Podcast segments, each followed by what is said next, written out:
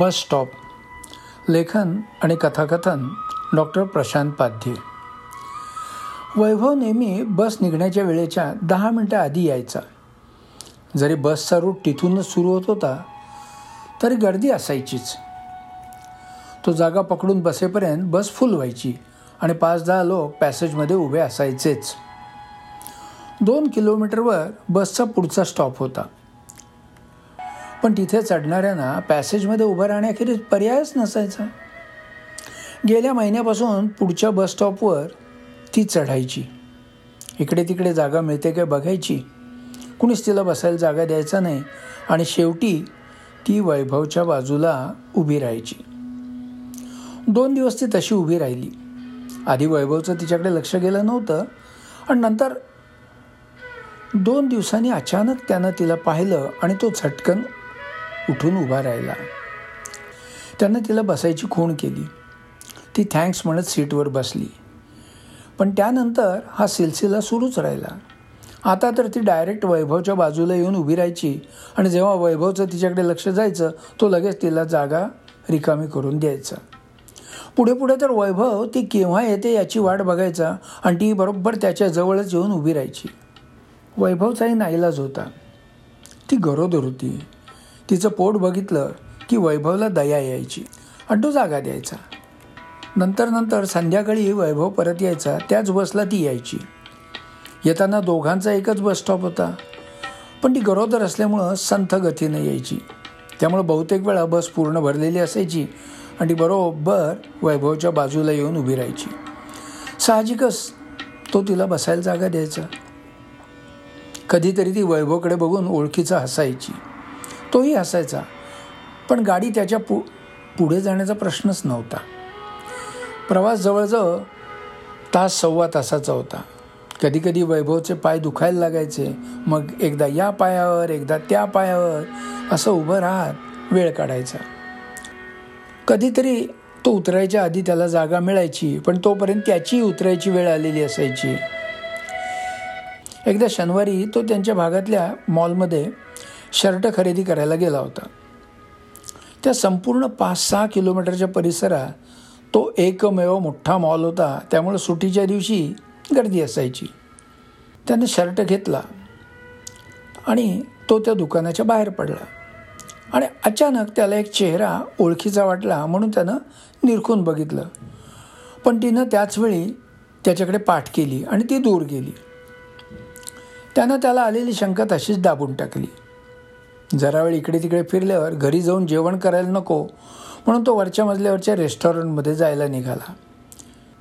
एस्केलेटरच्या पहिल्या पायरीवर पाऊल टाकलं आणि तो वर जाऊ लागला.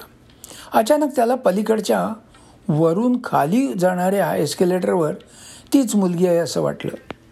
आणि त्यानं तिकडे पाहिलं तर त्या मुलीनं चटकन हातातली पर्स उचलून अशी धरली की त्यामुळं तिचा चेहरा झाकला जाईल.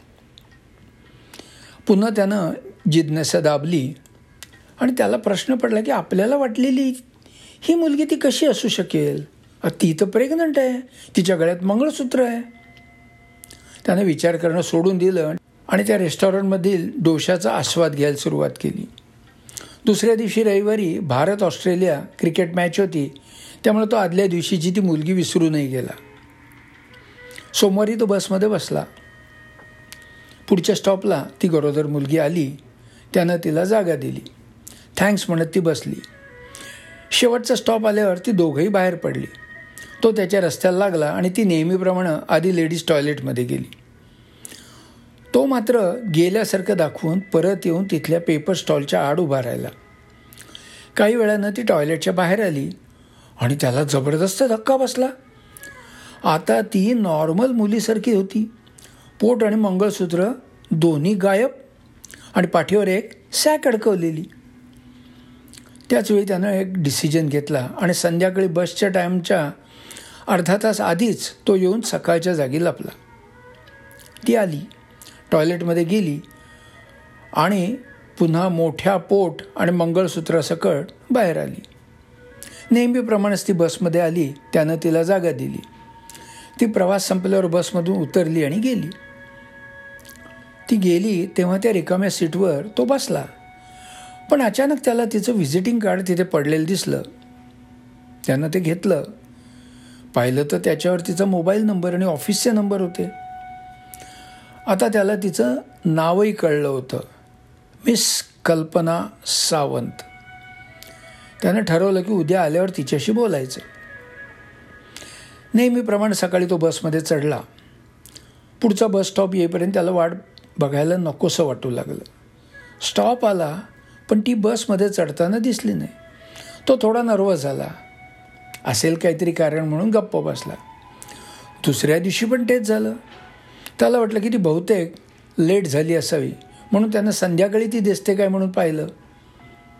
नाही दिसली म्हणून त्यानं ती बस सोडली. नंतरची एक बस अर्ध्या तासानं आली पण त्यावेळी ती दिसली नाही. आता मात्र त्याला काळजी वाटायला लागली. काय झालं असेल हिला आजारी पडली की काय? तो बसमध्ये तिचाच विचार करत होता. अचानक त्याच्या डोक्यात काय आलं देव जाणे. पण येताना तो एक स्टॉप आधी जिथे ती नेहमी बस पकडायची तिथे उतरला. खिशातून त्यांना ते कार्ड काढलं. काही सेकंद विचार केला आणि तिचा मोबाईल नंबर डायल केला. हॅलो कोण बोलतं आहे कोण पाहिजे? मी बोलतो आहे कल्पना बोलते काय? हो मी कल्पनाच बोलते आहे पण तुम्ही कोण? तब्येत बरी आहे ना? आजारी वगैरे नाही ना? हा नाही याची चौकशी करण्यासाठी फोन केला आहे आपण कोण बोलताय? नाव सांगाल काय? नाव सांगून तुम्ही मला ओळखणार नाही. दोन दिवस दिसला नाही म्हणून काळजी वाटली म्हणून फोन केला. कुठे दिसले नाही? बसमध्ये. हो तुम्ही बोलताय होय. ओळखलं ओळखलं. मला तुम्हाला भेटायचं आहे कशाला? भेटल्यावर सांगते. आत्ता कुठे आहात? तुम्ही जिथे बसमध्ये चढता त्या स्टॉपवर. मग असं करा तिथून तुम्हाला सागर हॉटेल दिसेल. त्या रस्त्यावरून पुढे या. चौथी बिल्डिंग. बी विंग. चारशे एक नंबरचा फ्लॅट. वाट बघते. अहो पण तुमच्या घरी यायचं म म्हणजे कसं? काही प्रॉब्लेम नाही. या लवकर. तो पाच मिनटात पोचला जाताना खालच्या एका दुकानातून दोन गुलाबाची फुलं घेतली. दारावरची बेल वाजवली. तिनं दार उघडलं. सुंदर पोपटी साडी नेसलेली. हसून तिनं या ना या आत या. एवढं म्हटलं आणि ती मागे वळली. तो थोडा बावरत आत गेला. बसा ना इथे. तिने तिने समोरच्या कॉटकडे बोट दाखवलं. कॉटवर बसू की नको असा विचार करत शेवटी तो बसलाच. त्याचं लक्ष सतत तिच्या पोटाकडे होतं. चहा की कॉफी? नाही काही नसलं तरी चालेल. बरं चहाच करते. फक्त पाचच मिनटं लागतील. चालेल ना? गाई नाही ना? कामावरून आलात काय? त्यानं आधीच्या प्रश्नाला मान हलवून नाही म्हटलं आणि लगेचच दुसऱ्या प्रश्नाला मान हलवून हो म्हटलं. ती हसली आणि तो लाजला. म्हटल्याप्रमाणे पाच मिनटात तिने स्वयंपाकघरातून चहा आणि बिस्किट आणली.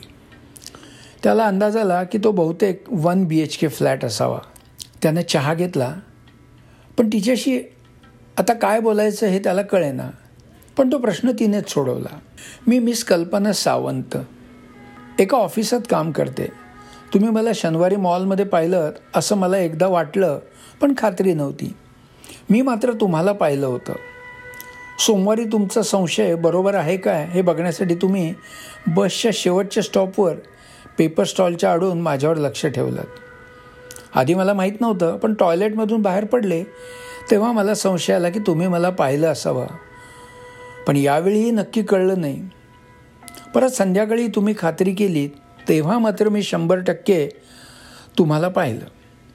सकाळी मला कामावर जायची घाई होती त्यामुळं मी या गोष्टीकडे दुर्लक्ष केलं आणि कामावर गेले. संध्याकाळी तुम्ही काही माहीत नाही असं दाखवून नेहमीप्रमाणे मला बसायला जागा दिलीत आणि तेव्हा मात्र मला अतिशय वाईट वाटलं. मला तुमचा चांगुलपणा खाऊ लागला. मी तुमच्या माणुसकीचा गैरफायदा घेते जाणवायला लागलं आणि मी बेचैन झाले. काय करायचं तेच सुचेना. मी जाणीवपूर्वक माझं कार्ड तिथे टाकून उतरले. दुसऱ्या दिवशी मी कामावर जायला तयार झाले पण मला तुमच्या नजरेला नजर देण्याचं धाडस होईना आणि मी दोन दिवस कामावर आलेच नाही. उद्या येऊन तुमची माफी मागणार होते. आता उद्याचं काम आजच करते. आय एम व्हेरी सॉरी मी तुम्हाला खूप त्रास दिला आहे रोज सकाळ संध्याकाळ तुम्हाला उभ्यानं प्रवास करायला लावला आहे मी काय करू म्हणजे तुम्ही मला माफ कराल? अगदी अगदी मनापासून विचारते. काहीही करू नका. परत नेहमीप्रमाणे कामावर जायला सुरुवात करा. बस त्यात सगळं आलं. अहो हा तुमच्या मनाचा मोठेपणा झाला. येईन. नक्की येईन उद्यापासून. तो उठला आणि जाता जाता त्यानं आणलेली दोन गुलाबाची फुलं तो तिला द्यायला लागला. तेवढ्यात ती त्याला म्हणाली तुम्ही विचारलं नाही की मी हे गरोदरपणाचं नाटक का करत होते? तो तुमचा पर्सनल मामला आहे मला त्यात पडायचा हक्क नाही. नाही. हक्क आहे. त्याचा तुम्हाला त्रास झाला आहे बसा ना.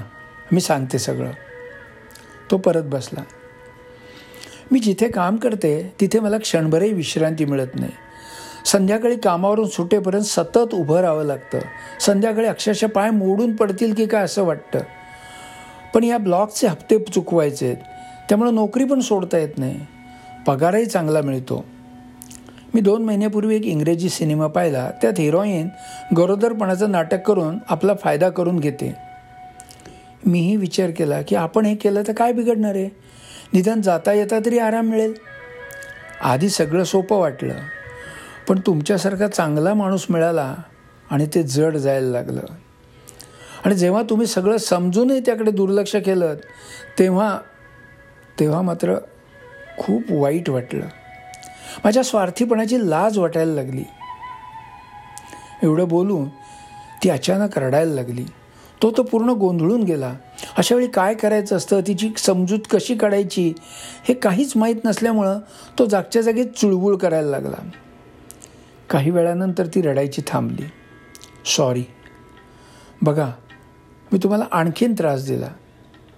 अहो अहो त्रास कसला त्यात? उलट मलाच कळे ना की तुमची समजावणी कशी करावी.